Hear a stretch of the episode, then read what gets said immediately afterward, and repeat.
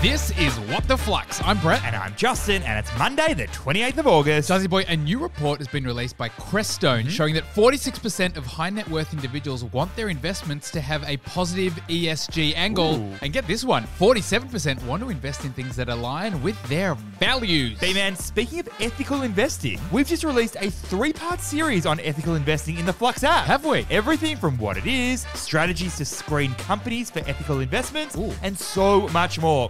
So if you're keen to learn more about ethical investing, head to the Flux app to check it all out. Three moralistic stories today, Jazzy Boy. Not sure if that's a word, but let's do it. For our first, West Farmers has seen its full year sales jump to over $43 billion, and that's thanks to its two favorite kitties. I'm talking Bunnings, and I'm also talking Kmart. No such thing as favorites for parents, B man, except maybe a special soft spot for these two. So what's going on? West Farmers is the Western Australian based conglomerate that owns a whole range of companies across a number of industries. You've got Kmart, Target, Officeworks, Bunnings in the retail space. And uh, in the kind of chemist slash pharmacy space, you've got Priceline. Not to forget WesCEF, which is in the chemicals and energy space. And, and also a lithium miner in the agri space as well. now, Brett, West Farmers has laid this smackdown on all market expectations by posting full year sales of $43.55 billion. And Jazzy Boy, a net profit of $2.46 billion. Not quite Combank levels, but still pretty respectable. And Jazzy Boy, while almost two thirds of old Wessy's revenue came from just Bunnings and Kmart alone, the company is making some serious moves. Making moves to diversify away from just retail. and into economies that will be needed in Australia's future. so, what is the key learning here? A successful company plays into the priorities of future economies and governments. You see, Brett, Treasury released an intergenerational report last week that highlighted a few key stats for Australia in 2063. Okay, firstly, Australians are living longer. Mm-hmm. In fact, by 2063, it's expected that the median age of Australians will be 43.1 years of age. And that's four years older than today. And Okay. Brett, this aging population means more people depending on healthcare services. surprise, surprise, as a result, West Farmers acquired Priceline last year. On top of this, there'll be an increased focus on climate change. That means more electric vehicles, solar panels, and batteries. Mm-hmm. Surprise, surprise, West Farmers invested 950 mil into a lithium mine back in 2019. So while right now Wessy's is still reliant on retail for its conglomerate success, it's definitely reading the room today. Mm-hmm. and preparing for its long term future. for our second story, Subway has been sold after 60 years to a private equity giant for nearly 10 billion US dollars. Welcome to Subway. Yeah. Bit of mayo and bit of Thousand Island dressing on that price tag, B man.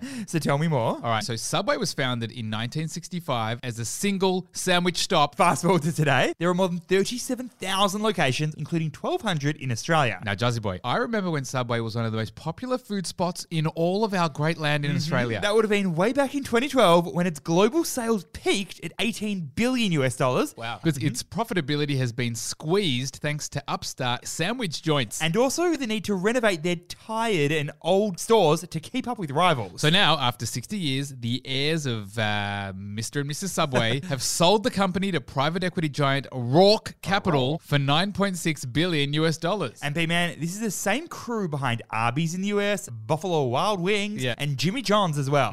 Rourke Capital's goal here is to add another 23,000 stores in Subway stable. Now that is a spicy meatball sub. So, what is the key learning here? When family owned businesses hit a growth ceiling, private equity can often be a fitting capital partner. That's because private equity money is like pouring rocket fuel on a bonfire. While Subway was turning around the business slowly, it still wasn't hitting the heights of its glory years of the early 2010s. But Jazzy Boy, with some fresh capital and new expertise at the helm, the possibilities for global expansion now burst wide open. for our third and final story, fashion retailer Shein has announced a new partnership with Forever 21 as both look to amp up their customer reach. TikTok hauls are about to get a whole lot bigger. Jazzy Boy, tell me more. All right, so Shein is the China founded online fashion retailer known for their massive range of extremely affordable apparel. And known for questionable environmental impact. Now, B-Man, in 2022, Shein generated a total of 24 billion US dollars in revenue, which is almost as much as Zara and H&M. And now Shein has just entered a partnership with Forever 21, who are mostly a physical retailer. Here's how it's going to go down, Jazzy Boy. Get your pen and paper out. Shein's going to acquire one third of Forever 21's parent company, namely Spark Group. And Spark Group's going to get a small little slice or slither of the Shein pie. Like for like.